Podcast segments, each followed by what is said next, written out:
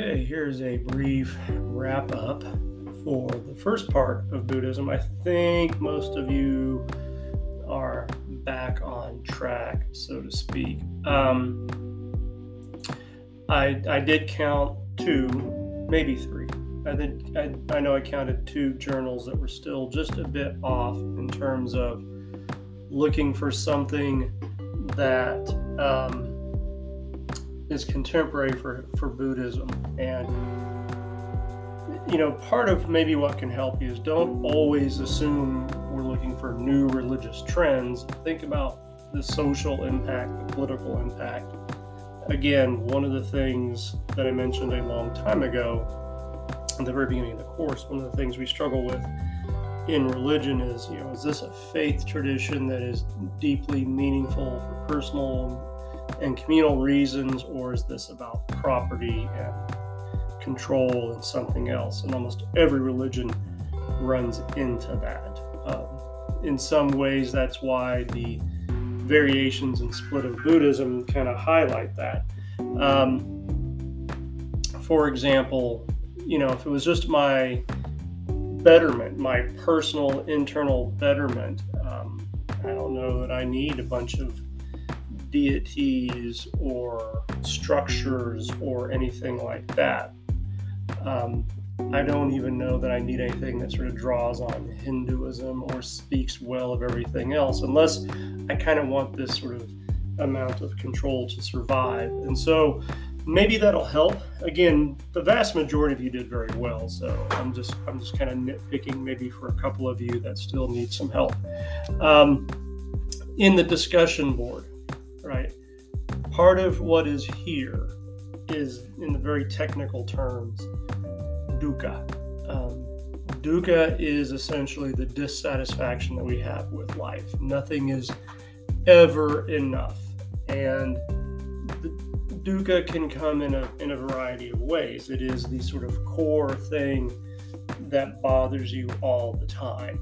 Um, and literally it can be next to anything. So, um, if you're a particularly driven person and you never feel like you're number one on the team or on the stage or make enough money or have all the right stuff or can do all the right things, that is your source of dissatisfaction. Um, there are some who are born with, um, oh, in bioethics, the term is sometimes it's not great, but sometimes the term is sort of lost the natural lottery. That is, there's something that makes life difficult for you. Perhaps you were born um, differently abled in a way that makes everything you do difficult. Um, right? The world's not designed around you, and so everything is a chore, everything is a task from waking up to going to bed. Um, and that and that's the thing. We go like oh that would be a significant source of dissatisfaction um, with life. But everyone carries something like that in some way.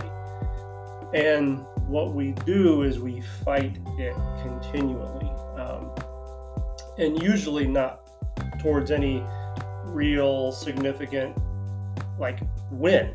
Like you you know we we talk about overcoming and striving. And again uh, if you look at this with, uh, relative to sort of the Indo-Chinese religions like Taoism, there is not quite a forfeiting or a giving up or passivity or inaction, but there is a, an acceptance of oh, this is this is why I hate everything, right? And there's uh, you know in the 21st century right now, there's a ton of memes about how horrible life is and why we hate it. And, that was not really the point. And every time we do this, we sort of bind ourselves. Again, karma is is a point here.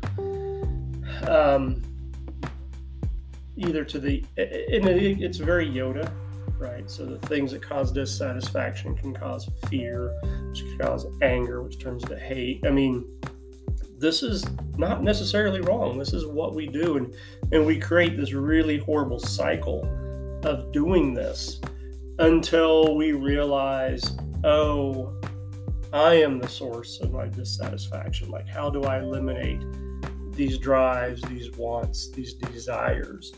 Um, you know, there's even the meme, the sort of joke about you know, what is a what is a Buddhist desire to lose all desires? Well, isn't that a desire? Yeah, kind of, sort of. But it is the contemplation of nothing, and it is the recognition of there is no self. Right, the self is what drives the desires to have all this stuff or these things fixed, and it's not going to happen. And there is no self. And when it's all over, you can just be be in the world as part of the world and enjoy what's there. Um, now, that is maybe again deeply philosophical. The religious side of it, of course, if you want to take something serious like the Bodhisattva vow and then say, Oh, I want to achieve this, but I want everyone to achieve this. How do I help everyone do that? that can be religious, right? And so then the impact, back to my statement about the journals, what that means is I might be actually wanting people to convert, be like me, do this thing. I can answer all of your problems. And I, I keep stressing this and stressing this, um, not just because of the journal exercise, but because I think we're going to see this problematically for many of us when it comes to Western religions starting next week. So, on that note, um, the exam is officially open. So, you just have the Teach to Learn with the Beastie Boys and the exam for this week. And I think we're coasting right along pretty well.